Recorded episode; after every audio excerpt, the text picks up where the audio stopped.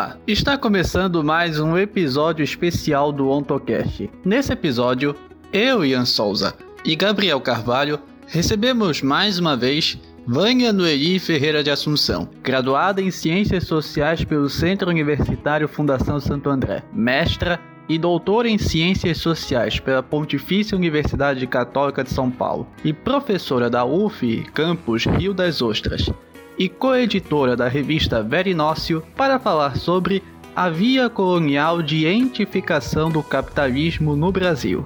Mas, antes de começar, eu gostaria de apresentar nossa campanha de financiamento coletivo no Apoia-se. Acessando apoia.se/OntoCast, você pode fazer doações a partir de R$1. Doando a partir de R$1, você ajuda na manutenção e melhora a qualidade do nosso podcast. A partir de R$5, você participa de nosso grupo exclusivo no Telegram e pode conversar com os membros para tirar dúvidas e fazer sugestões de pauta. Com R$10 ou mais, além de acesso ao grupo, você participa das lives do podcast. Com R$20 ou mais, além do grupo e das lives, você concorre a livros e brindes comunistas. Fique agora comigo, Ian Souza, Gabriel Carvalho e Vânia Noeli Ferreira de Assunção.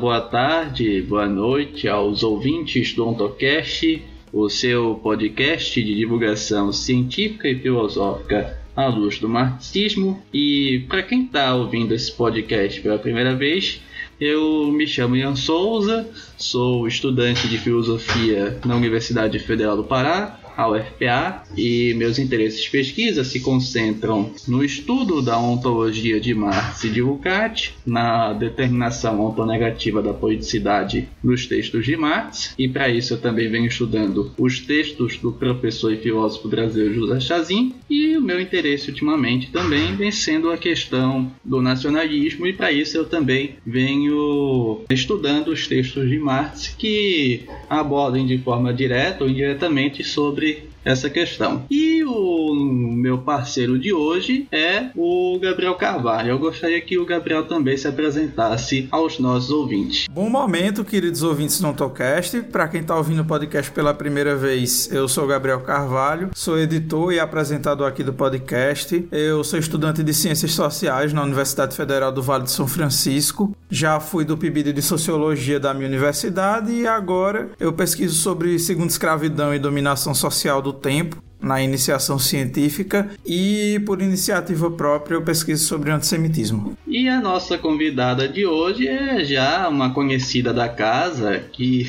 inclusive já pode até pedir música, porque essa já é a terceira vez que ela já está aqui com a gente, que é a professora Vânia Noeli. E aí eu gostaria que a professora Vânia também se apresentasse aos nossos ouvintes. Salve, gente!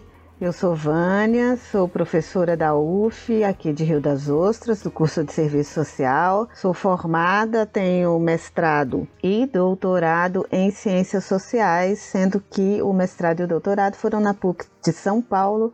No mestrado eu estudei Golbery, que já foi objeto de um programa aqui do OntoCast, e no doutorado eu estudei Marx, a questão do bonapartismo. E atualmente eu estudo também um pouco do pensamento do Chasin sobre o Brasil e sobre pensamento conservador por extensão. Muito feliz de estar aqui, espero que a conversa seja bastante proveitosa. E como a professora Vânia já adiantou, nós vamos falar novamente sobre o José Chasin, um grande filósofo e um grande divulgador da teoria marxiana aqui no Brasil. E mais especificamente a gente vai falar sobre as suas formulações acerca da objetivação do capitalismo brasileiro, que ele denominou de via colonial. Então, professora Vânia, para começar a nossa entrevista, E eu gostaria de perguntar, como forma de abrir o nosso debate, a de que, no integralismo de Plínio Salgado, o Chasin, antes de passar a analisar a via colonial de objetivação do capitalismo brasileiro, ele primeiro fala sobre a via prussiana de entificação do capitalismo, tal como se deu na Alemanha, e por isso leva o nome de via prussiana. Aí eu gostaria que a senhora comentasse sobre como o Chasin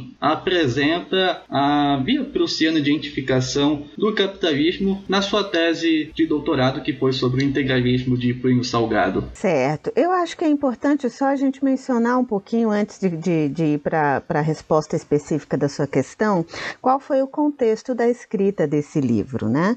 O Chasin estava lá nos anos 70...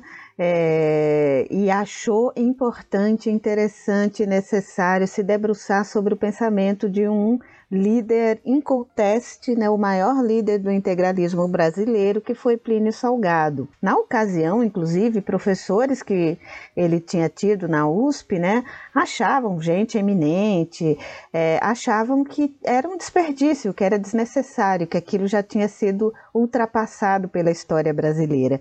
E o Chasin achou que não, que era necessário sim se debruçar sobre o pensamento de Plínio Salgado, porque ajudava a compreender o Brasil, explicava muito sobre a nossa história e a nossa forma de ser, e ainda sobre o que ocorria durante a própria ditadura, porque muita coisa relativa ao pensamento conservador não só não havia superada, como estava ali a olhos vistos, né, sendo exposta ali pelas vísceras do regime.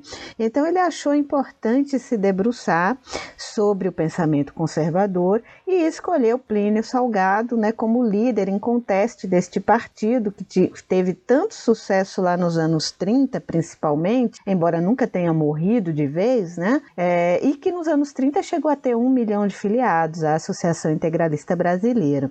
Não vou entrar nisso aqui mesmo, porque eu não estudei o integralismo e vocês já tiveram ótimos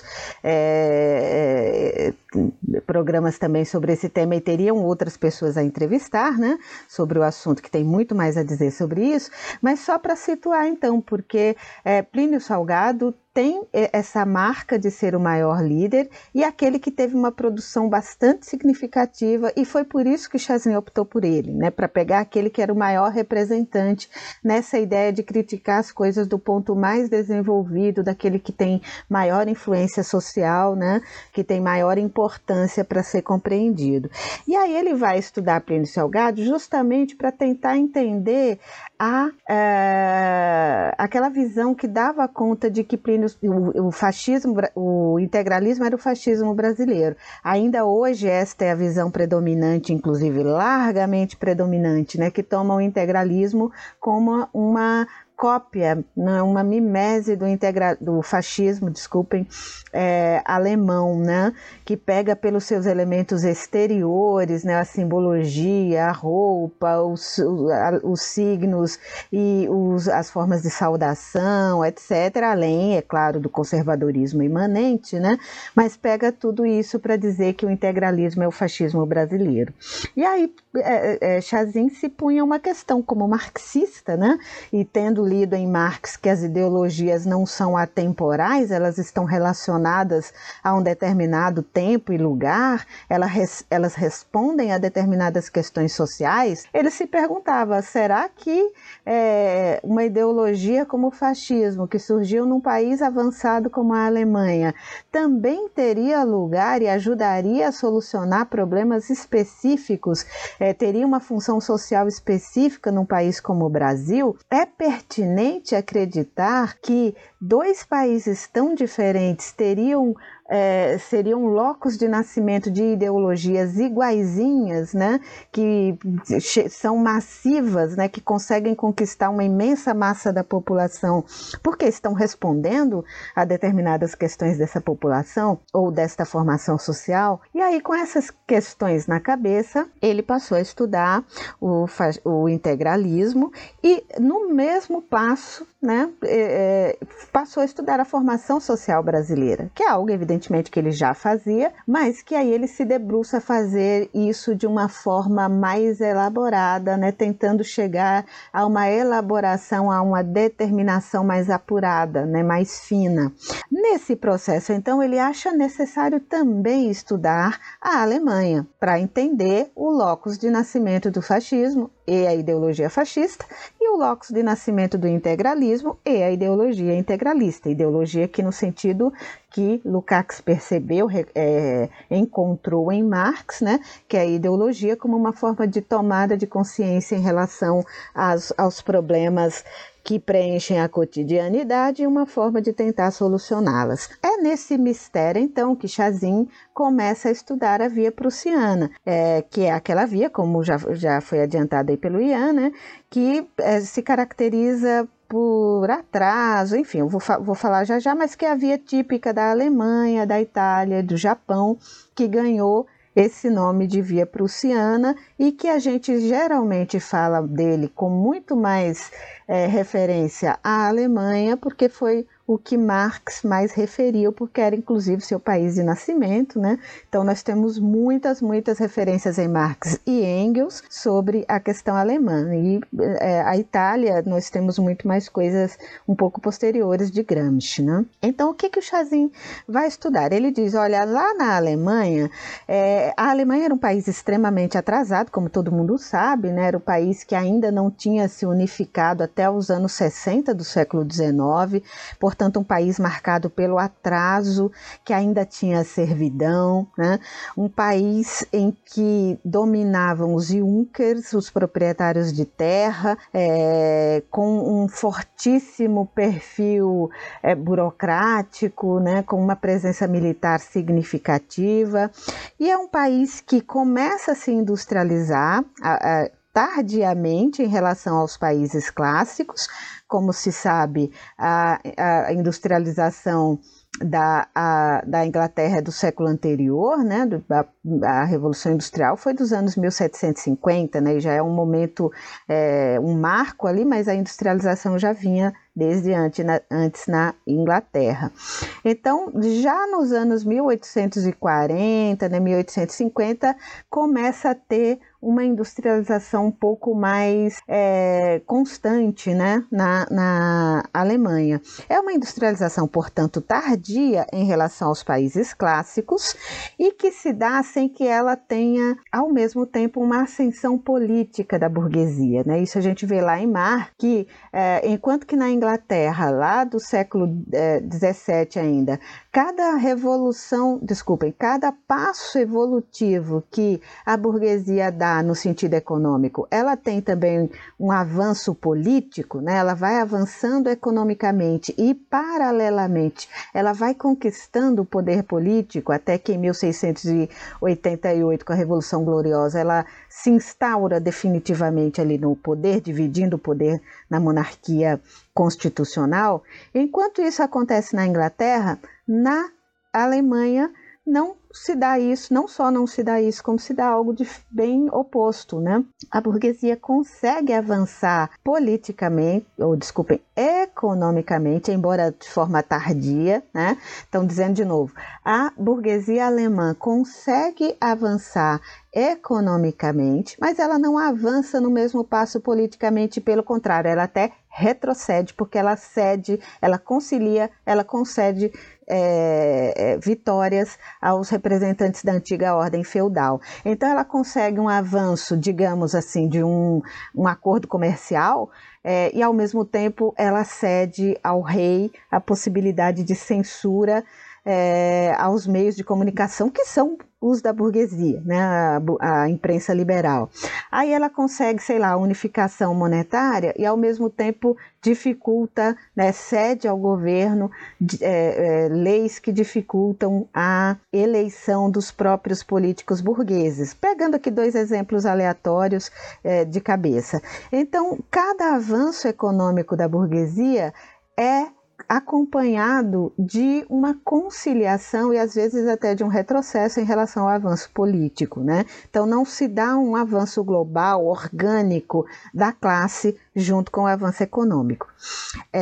Por isso que Marx vai dizer, né, e Engels também lá mais para frente, que a burguesia alemã ela consegue dar acabamento às suas tarefas econômicas, às tarefas clássicas das burguesias em sentido econômico, quais sejam: realiza a unificação monetária, realizam o acordo comercial, né, realizam a própria unificação do país, então criam uma industrialização que é tardia, mas é extremamente veloz, a tal ponto que em 30 anos o país se torna uma potência internacional, né, 30, 40 anos, chega ao nível dos mais desenvolvidos, a ponto de inclusive forçar uma guerra mundial para redistribuir o mundo, porque precisava de colônias, né, como todo país avançado. Então é uma industrialização tardia, mas extremamente veloz e completa, que tem toda uma indústria de base, uma indústria armamentista, vários setores industriais diferentes, portanto uma industrialização sólida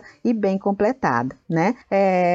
Dá acabamento, então, a burguesia dá acabamento às suas tarefas econômicas, mas ela não dá acabamento às suas tarefas políticas, porque na medida em que ela concilia com os representantes da antiga ordem, ela se recusa ou ela é incapaz de realizar o mundo liberal, democrático, burguês, que a burguesia clássica realizou. Basta a gente pensar aqui no exemplo máximo, né, em termos de revolução política da burguesia, que é a Revolução Francesa.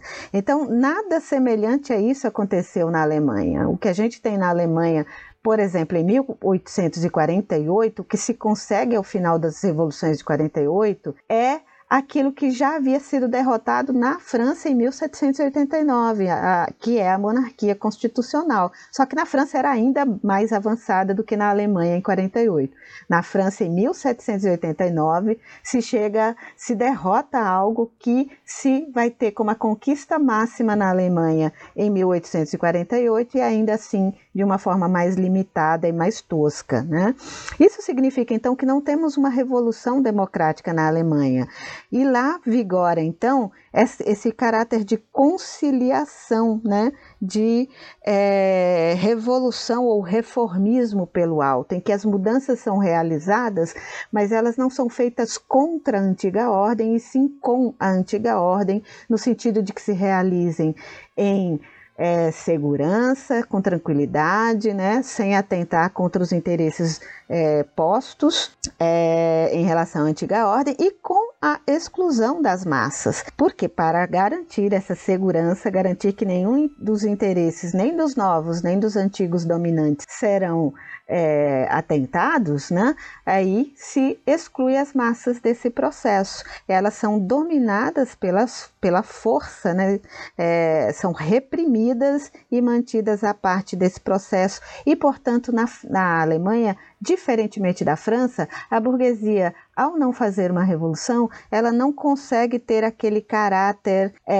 integrador que tem uma revolução, né, que acaba representando os interesses de toda a sociedade e, inclusive, integrando ali, representando também interesses do povo em geral, dos trabalhadores em particular. E só mais para frente, essas duas classes se tornam claramente e mortalmente inimigas. No processo revolucionário contra a antiga ordem, elas ainda estão juntas e a burguesia representa o interesse de todos. Nada disso aconteceu na Alemanha, né? Não houve revolução, as massas ficaram de fora e, portanto, os seus interesses não foram atendidos, não foram em nenhum momento levados em conta. Então, o que nós temos aí, para dizer em poucas palavras, né? Porque eu aqui fui falando e posso ter me perdido em algum momento. O reformismo pelo alto, a conciliação com a antiga ordem, o atraso, né, do início de todo esse processo, a lentidão do desenvolvimento das forças produtivas, que sofreu algumas obstaculizações e resistências, mas que depois deslanchou, né, e ganhou força e se completou, e a ponto de a burguesia alemã, então, ser uma das mais importantes do mundo já no início do século seguinte, com poucas décadas de início desse processo.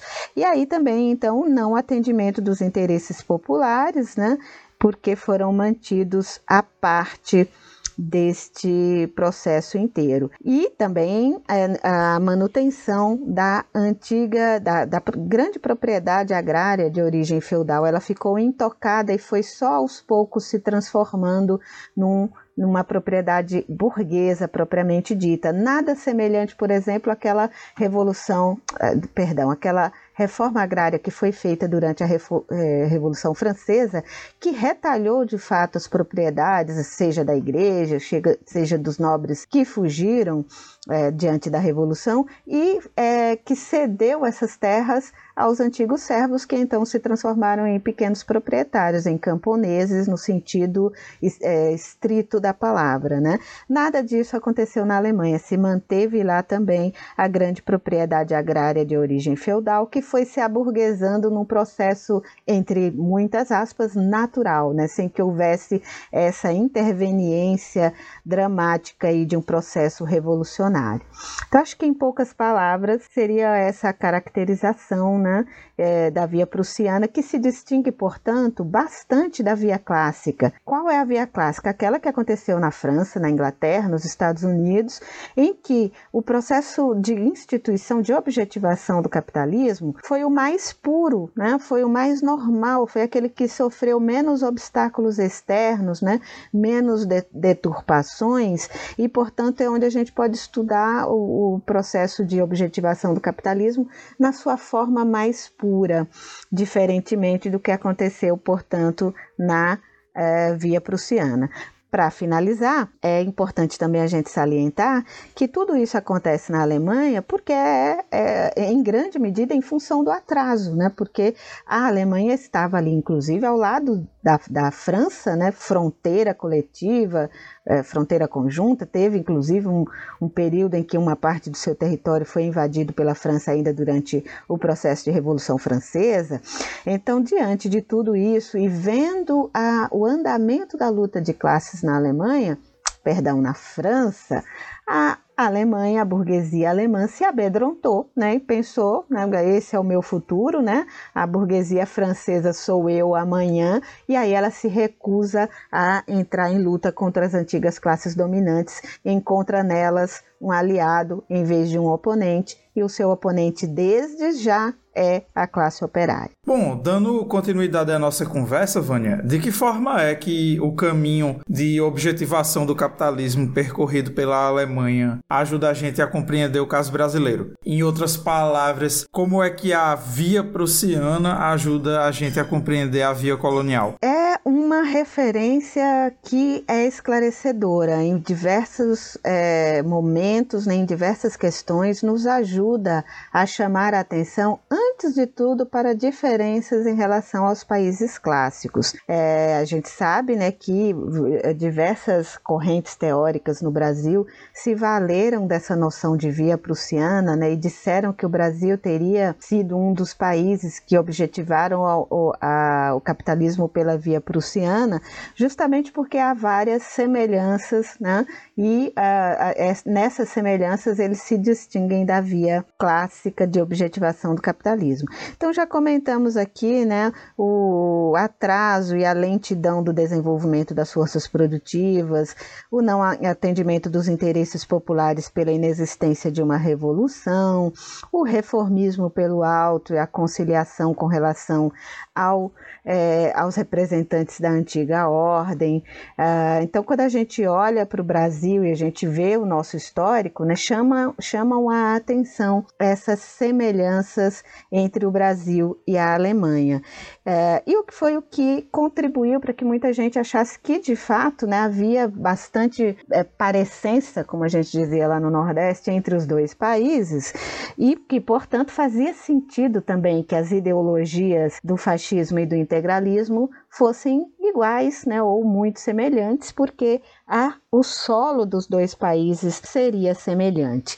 Então, o Chasin vai estudar esta questão, e aí ele diz, olha, as semelhanças, que são inegáveis, elas servem muito mais para distinguir essas duas vias da via clássica do que para compará-las entre si, porque para além das semelhanças, há diferenças que são abissais e que não podem ser desconsideradas, porque senão a gente perde a especificidade, que é o objeto, né, que é o centro de qualquer pesquisa. Não é você fazer uma análise comparativa para ficar no que é igual, né, mas não há explicação se você não explica a diferença, se você não apreende a especificidade do objeto. Nesse sentido, então, o Chasin aponta algumas diferenças. A primeira delas, a industrialização na Alemanha foi uma industrialização tardia. Ela é do final, né, das últimas décadas do século XIX. Enquanto que a industrialização no Brasil é hipertardia, né? Apesar de ter alguns soluços, né, alguns surtos desde o final do século XIX, ela apenas deslancha a partir dos anos 30, né, e especialmente ali depois das medidas do segundo governo Vargas, e tem um momento de grande modernização e ampliação lá durante a ditadura militar, já nos anos 60 e 70 do século XX. Então ela é hipertardia, e isso não é simplesmente uma questão de atraso cronológico, né, de que a gente vai um dia chegar ao mesmo estágio da Alemanha porque ela também começou tardiamente e chegou lá. Não, se trata de uma nova forma de ser do capital, tendo em vista que quando o Brasil se industrializa, os outros países já estavam no processo de divisão do mundo, inclusive a Alemanha era um dos países imperialistas que estavam lutando pela redivisão do mundo, e o Brasil era parte deste mundo a ser redividido, né? Estava num outro patamar. Então não chegaríamos ao mesmo estágio da Alemanha, porque a Alemanha em nenhum momento foi colônia de nenhum outro país.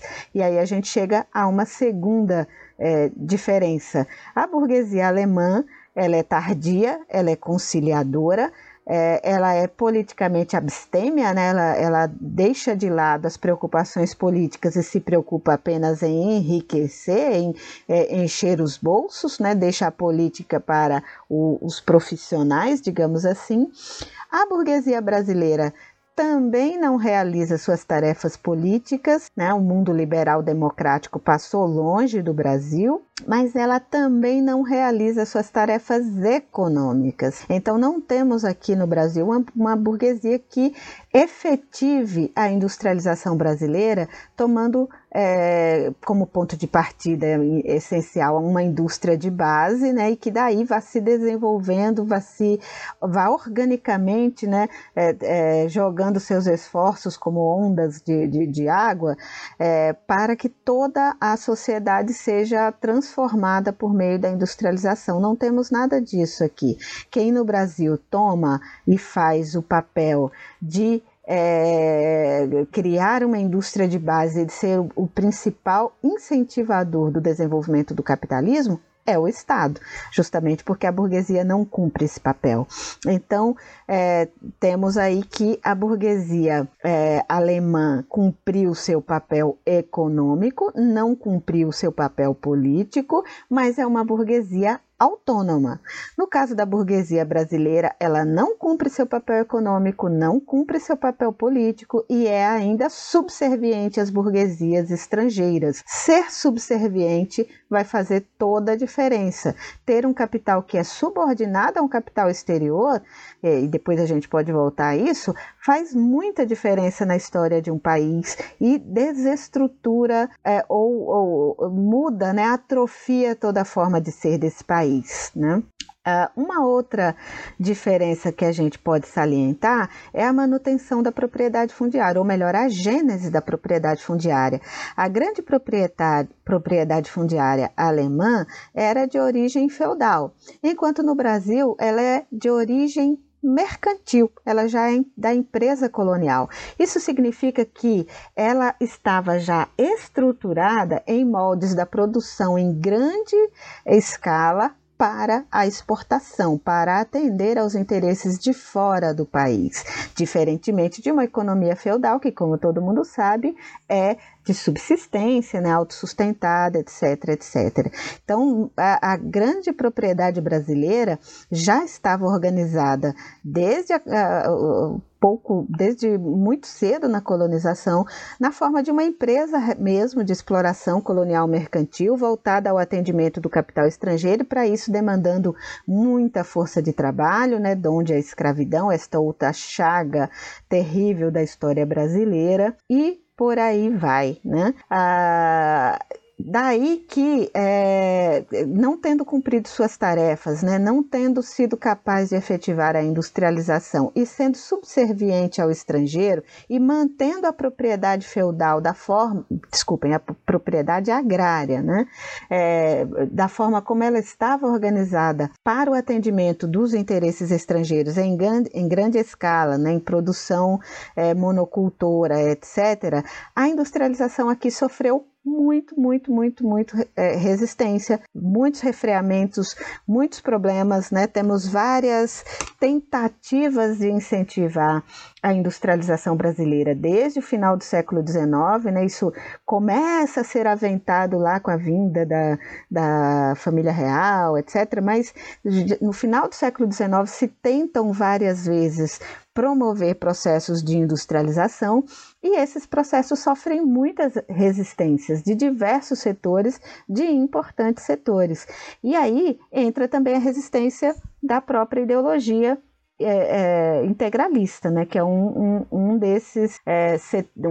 dessas ideologias que representam esses setores extremamente atrasados, e não só conservadores como reacionários. O integralismo, então, quando o Chasin o estuda, ele descobre que o integralismo de Plínio Salgado propõe como forma de ser da nacionalidade, né, como formação econômica e social brasileira, a pequena propriedade agrária sustentada pela própria família, né, mantida pela própria família, tendo como valores a religião, né,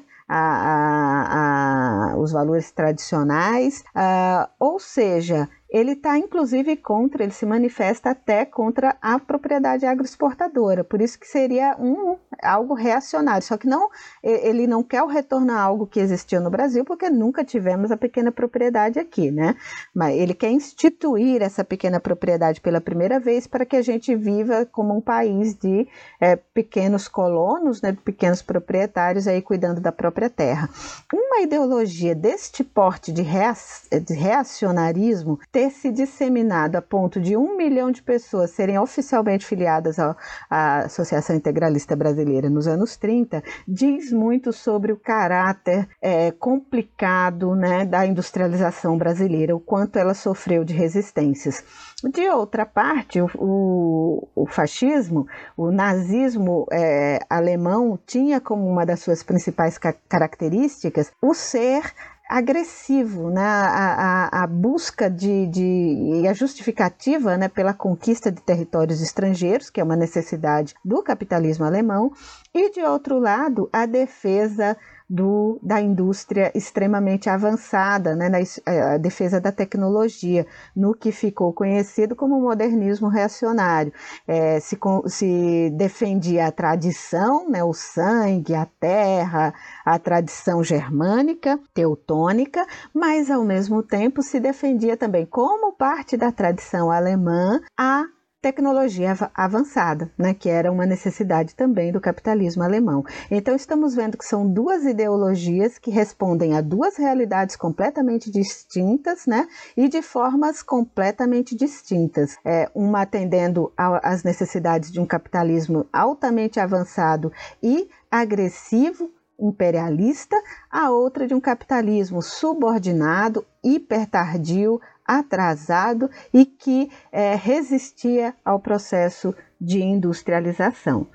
Então, há semelhanças significativas que nos aproximam, mas se a gente deixar de considerar essas diferenças que são tão grandes, né, acaba que a gente não consegue dar conta de compreender os dois processos nas suas diferenças e não compreender a própria forma como o capitalismo brasileiro se pôs, que foi um capitalismo hipertardio e atrófico, atrofiado. Por quê? Porque ele nunca chegou a se completar de fato, já que não se instituiu a sua indústria de base e a sua organicidade não se disseminou para todo o país. A gente pode depois, se for o caso, voltar a essa questão também. Então, professora, você poderia abordar de forma mais detalhada sobre a via colonial de objetivação do capitalismo brasileiro, exemplificando um pouco melhor na questão da industrialização hipertardia e também da propriedade fundiária que existia aqui no Brasil?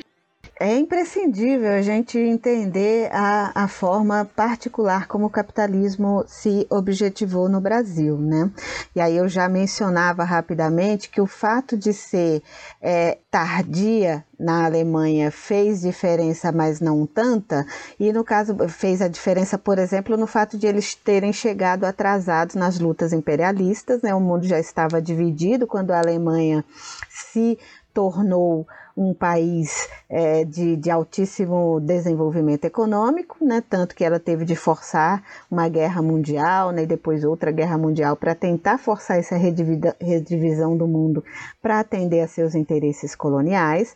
Agora, se a gente pensar isso num país hipertardio, essas questões são ainda mais significativas, porque veja, enquanto a Alemanha se industrializou e nos anos 30 estava super desenvolvida, já lutando por um lugar no rol dos países imperialistas, o Brasil era um dos disputados nesse processo, estava ainda começando a sua industrialização, mas nós já tínhamos, por exemplo, um país em que a perspectiva do trabalho se reivindicava como poder do Estado, que era a Rússia. A Rússia, a Revolução Russa, como a gente sabe, teve um reflexo, né? Teve uma repercussão no mundo inteiro e foi uma coisa absolutamente assustadora para todas as burguesias mundiais.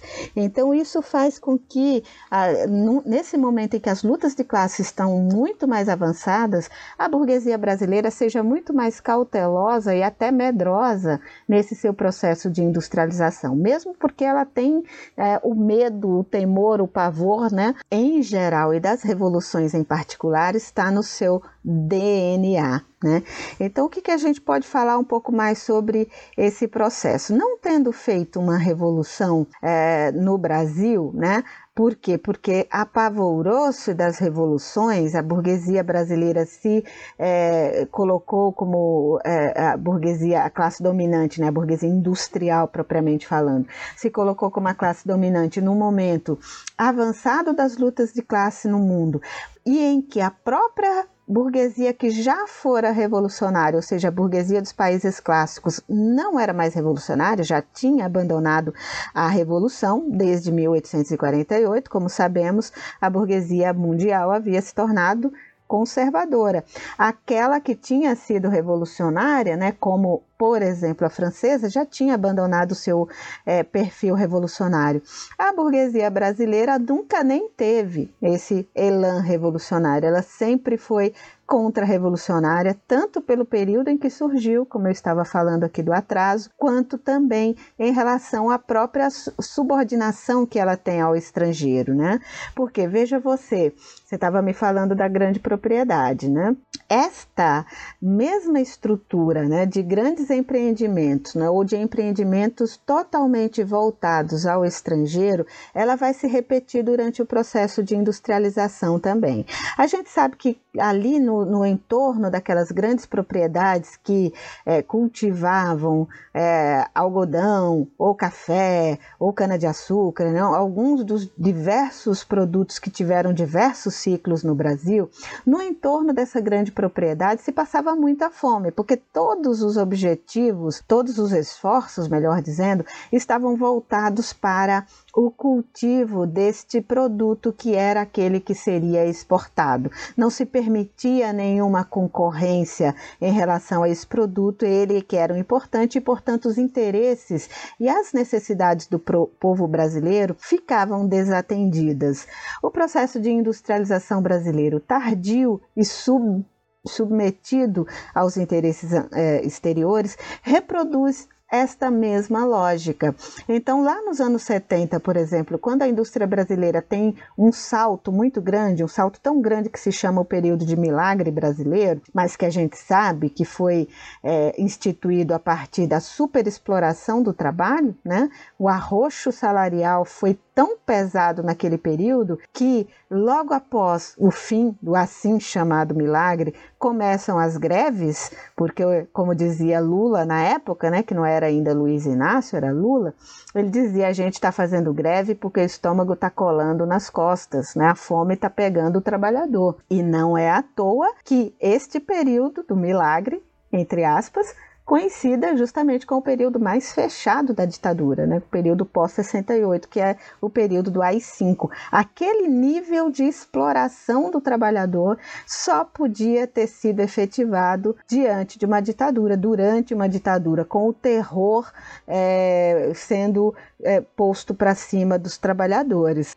O que acontece, então, nesse período? Qual é a estrutura econômica que se tem? Uma produção voltada para o exterior, né, voltada para os automóveis, principalmente a indústria automotiva era o centro desse processo de industrialização, e para as classes internas, né, o que se produzia para o atendimento do mercado interno eram produtos de consumo médio, das classes médias, melhor dizendo, que eram os eletroeletrônicos, né? Imagina, o povo mal tinha o que comer, né? Não ia ter dinheiro para comprar geladeira, para comprar televisão e outras coisas do gênero. Ou seja, também na industrialização nós temos esse pacto com as classes médias e as elites, em que se produz para, primeiro, atender ao interesse exterior, segundo, para atender aos interesses das elites e classes médias internas, e novamente o povo só entra com o lombo sendo chicoteado, né, com a superexploração do trabalho. Isso significa que a nossa estrutura semicolonial foi mantida, né? Em nenhum momento houve uma ruptura, né, entre o processo de agroexportação e o processo de industrialização. Nós temos uma mudança sem que tenha havido transformação, e essa é uma das características da via colonial. No processo de industrialização da via colonial também, e aí já saindo dessa questão agrária que você perguntou, para ir para a indústria propriamente dita, vou dar um exemplo aqui bem banal, né? E me perdoem se eu errar os nomes aqui das indústrias, porque eu não tenho isso de cabeça, né? Mas, digamos, as primeiras indústrias estrangeiras que vieram para o Brasil foram as automobilísticas. Digamos que veio aqui a Mercedes-Benz, né, da Alemanha, a Fiat da Itália, a Ford dos Estados Unidos e sei lá mais qual, né? Elas vêm e se instituem no Brasil, e toda a estrutura está voltada para o atendimento dessas empresas cujas matrizes estão no estrangeiro e para a qual são direcionados os lucros que são auferidos aqui no Brasil. E aí, em torno dessas empresas, grandes empresas estrangeiras, se formam uma burguesia que é interna ao Brasil, embora não seja nacional no sentido de nacionalista, né? Então, nós temos, por exemplo, uma COFAP que se forma para atender as necessidades de fornecimento de matéria-prima, sei lá o que, da Ford, né? Aí nós temos uma outra pequena empresa que fornece borracha vinda da Amazônia para a Fiat, né, para colocar nos seus carros, e por aí vai. Essa burguesia nacional ou interna ao Brasil se põe, portanto, no processo de industrialização também submetida à burguesia estrangeira e dependente dos seus interesses. Então, para ela não faz sentido falar em subordinação, ela está feliz nesse processo de ela ficar com as migalhas e a burguesia estrangeira ficar com o maior lucro. E é o que explica, inclusive, esse processo de hiperexploração do trabalho que nós temos no Brasil, né? A apropriação dual da mais-valia. A mais-valia que é extraída do trabalhador brasileiro precisa remunerar duas burguesias: a burguesia estrangeira, que fica com o osso e o filé mignon, a burguesia nacional, que fica com uma parte muito menor, mas ainda substancial, desse processo. Para isso, então, precisa superexplorar o trabalhador, né?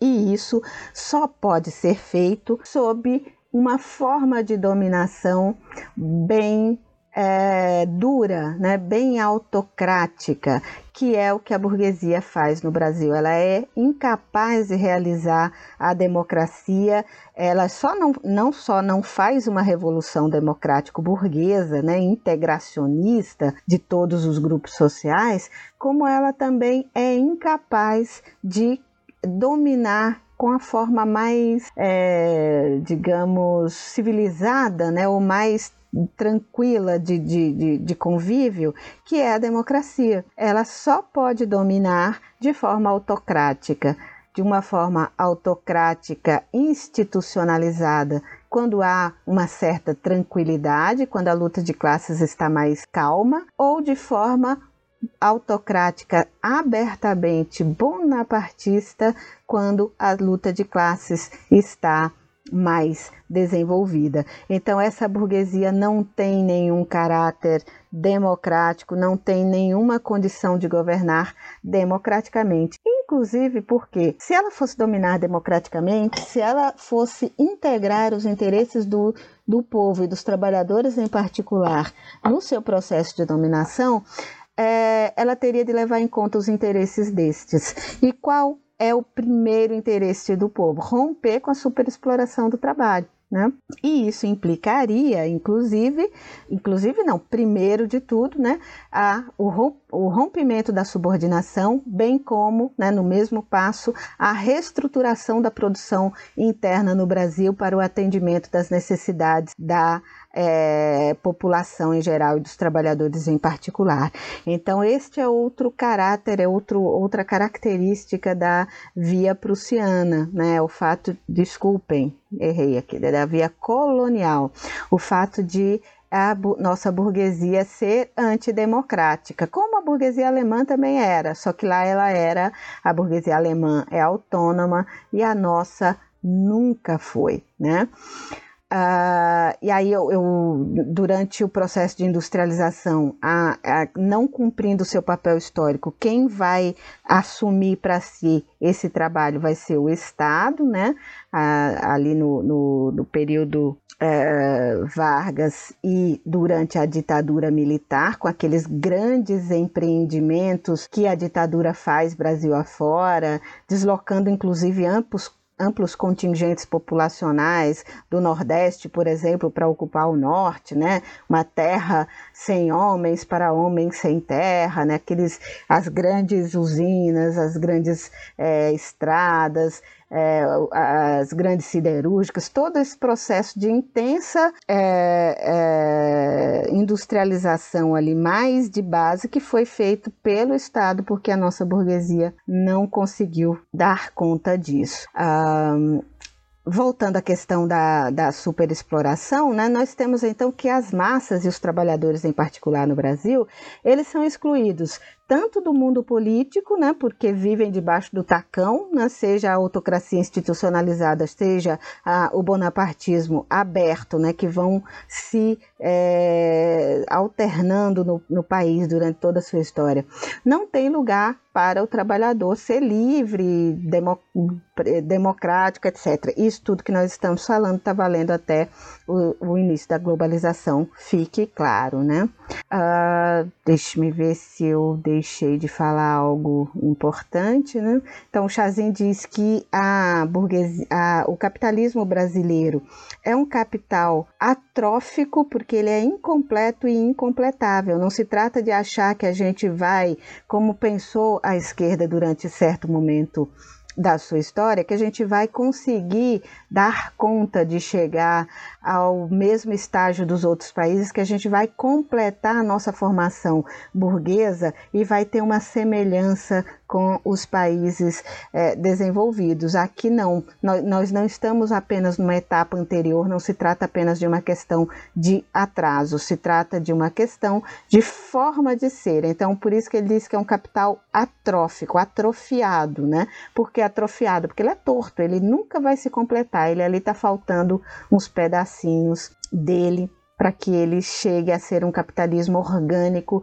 como o clássico. Eu acho que peguei aqui os elementos centrais, né? Faltaria apenas falar um pouquinho do fim da via colonial, mas eu não sei se vocês nisso têm outras perguntas. Eu queria comentar, antes da gente ir para a próxima parte, sobre essa questão da impossibilidade de um país de via colonial completar os, entre aspas, estágios de desenvolvimento do capitalismo para poder alcançar o nível dos países centrais. Eu queria acrescentar uma questão que a gente levantou no episódio com o Tiago Cannetieri sobre a condição periférica. Com os vários pensadores que o Tiago dialoga na obra dele, ele chama a atenção para a problemática da ideia do desenvolvimento infinito do capitalismo. A ideia original do desenvolvimentismo era de que o desenvolvimento irradiava, entre aspas, do centro para a periferia do capital. Hoje, com os estudos sobre a teoria da crise de Marx, a gente compreende que o desenvolvimento mundializado do capital é impossível por limites internos e estruturais do próprio capitalismo. Não só um limite ligado ao que Marx chama de tendência da queda da taxa de lucro,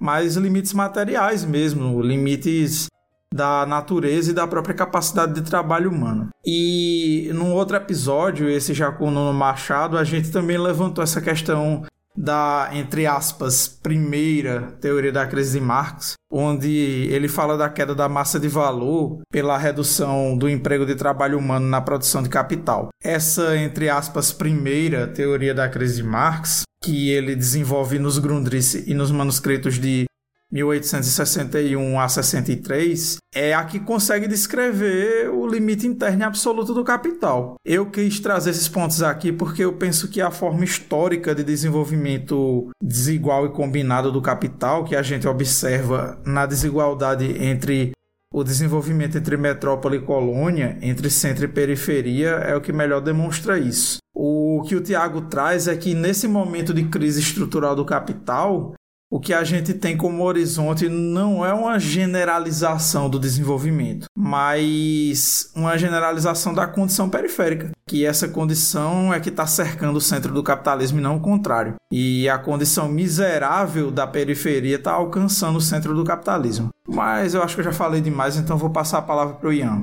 Então, professora, para continuar com a nossa entrevista, eu queria sim fazer uma pergunta mais direcionada ao momento atual, que é o seguinte: como o estudo da via colonial de objetivação do capitalismo brasileiro pode nos ajudar a entender todo esse processo que culminou na ascensão do bolsonarismo como a consagração dessa tendência mais reacionária que existe na política brasileira desde o fim da ditadura militar? Aí eu queria que a senhora respondesse essa pergunta sobre esse momento em que a gente vive. Certo.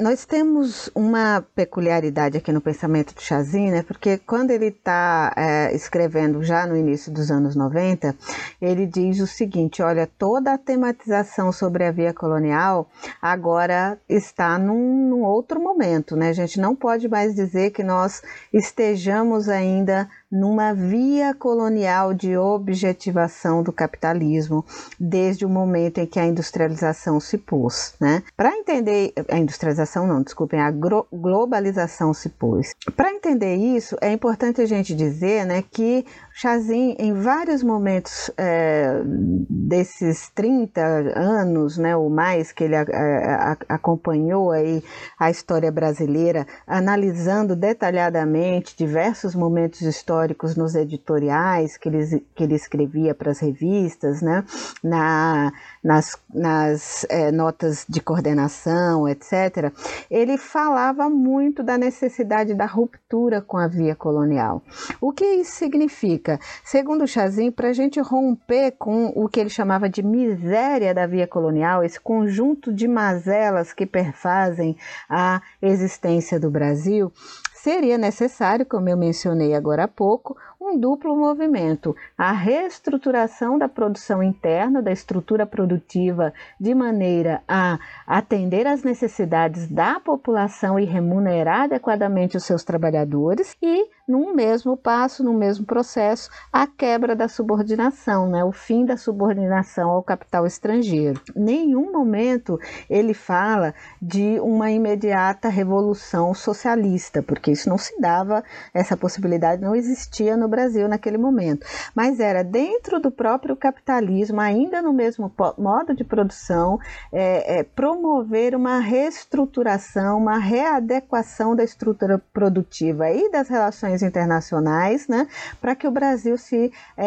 pusesse num outro patamar, porque durante toda a sua história o que houve foi a modernização de alguns setores, com a reiteração do mesmo, né, com a manutenção das mesmas características essenciais. Então, seria necessário romper com a via colonial, e esta tarefa só poderia ser feita pelos trabalhadores, né, porque ela não era do interesse da burguesia. Ocorre que, por uma série de questões, não dá aqui para entrar no nível de detalhe que ele analisa, mas as próprias esquerdas, né, já também atingidas, né, como a burguesia foi atingida pelos processos de objetivação do capitalismo e se tornou uma burguesia frágil, né, medrosa, apavorada, né, de revoluções, uma burguesia que se refugia atrás do Estado, etc. Também os trabalhadores apresentaram, na sua própria história, limitações decorrentes desta forma de ser do capital, e a sua representação teórico-ideológica política, que são as esquerdas, também deixaram de estar ali ao nível necessário, né, para o entendimento da realidade brasileira em vários momentos. E por isso, então, não se chegou a efetivar em nenhum momento, em nenhuma das oportunidades históricas que nós tivemos, esta ruptura com a via colonial, né? Muito por conta da politicização desses processos, ou seja, do ato de levar os grandes debates nacionais para o campo político, né? E às vezes até restritamente político-institucional, e deixar as questões econômicas, que são as centrais, que são aquelas que poderiam trazer modificações substanciais no Brasil, de fora do debate, né? Protegidas desde sempre a qualquer questionamento como uma área técnica, como área só para os entendidos, ou algo para se fazer depois que a gente conquistasse a democracia institucional. Com isso, não tivemos o rompimento com a via colonial nos diversos momentos em que isso foi possível. E aí nós temos uma mudança fenomenal de patamar, que é a globalização, é a superação do capital monopolista pelo capital globalizado. Então é uma outra etapa do processo do capital, né, de reprodução do capital, em que a gente tem que reanalisar tudo, mudou tudo, né? Não estamos mais falando da velha fórmula imperialista, etc., mas de uma nova forma de ser do capital, né? O capital agora se põe, ele diz que a globalização é uma metamorfose sistêmica, completa, absoluta, que modifica, inclusive, os graus de subordinação, as formas de subordinação, né? Os fenômenos começam a ser mais disseminados, né? Não tem mais como a gente separar totalmente isso que você mencionou aí, né? A periferia chegando ao centro, o centro chegando na periferia, o que não quer dizer, evidentemente, que teremos superado o desenvolvimento desigual e combinado, porque aí só com a superação do próprio capitalismo, né? Então continua tendo subordinação, mas em outros patamares, né? Inclusive patamares muito maiores de contradições, de problemas, né? De efeitos negativos, mas em uma situação diferente daquela que havia antes, durante o período do capital monopolista, que foi o período anterior à globalização. E aí ela vem, então, de fora e traz toda uma modificação também internamente ao Brasil. Não uma modificação de ruptura com a via colonial e de colocação em um novo patamar, mas de finalização, né? Finalização de um processo que era nacional, que se dava internamente às fronteiras nacionais.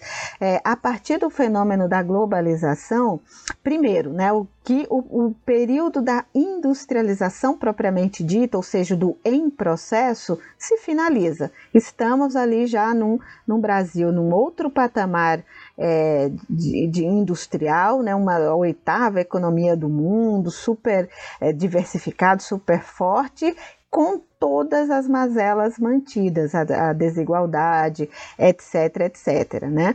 Mas inseridos ali na lógica do mercado global, que se põe para nós agora numa outra forma em que não dá mais para a gente resolver os problemas dentro das fronteiras nacionais. Agora todas as grandes questões se dão em nível mundial, internacional, e é nesse nível que elas têm que ser debatidas, embora evidentemente o Estado não vá assumir, né? Se mostra uma perda de importância do Estado. Você citou aí, por exemplo, a questão ambiental, e nela fica evidente, né? Uma fumaça, uma falta de água, a mudança climática não respeita fronteiras, né? Então, só para pegar um exemplo muito, muito superficial aqui, muito imediatista, desta questão de como estamos num outro momento histórico e temos de enfrentar os problemas de outra maneira. Para deixar bastante claro, então, o Chasin avaliava, mantinha, né, como correta todas as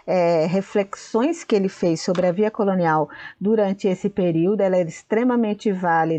E nos anos 90, o processo de via, ou seja, de caminho, né, a processualidade da industrialização se completou, mantidas todas as mazelas, toda a miséria brasileira que não foi rompida, não foi questionada, não foi posta em outro nível, só que agora numa situação que não é mais a do capital monopolista e sim a do capital globalizado. Como não foram rompidas as mazelas, né, nós mantivemos o conservadorismo, a exclusão, né, os preconceitos, tudo isso foi mantido. Eu vou pegar como exemplo aqui a transição da última autocracia institucionalizada, a autocracia bonapartista para a autocracia institucionalizada, né?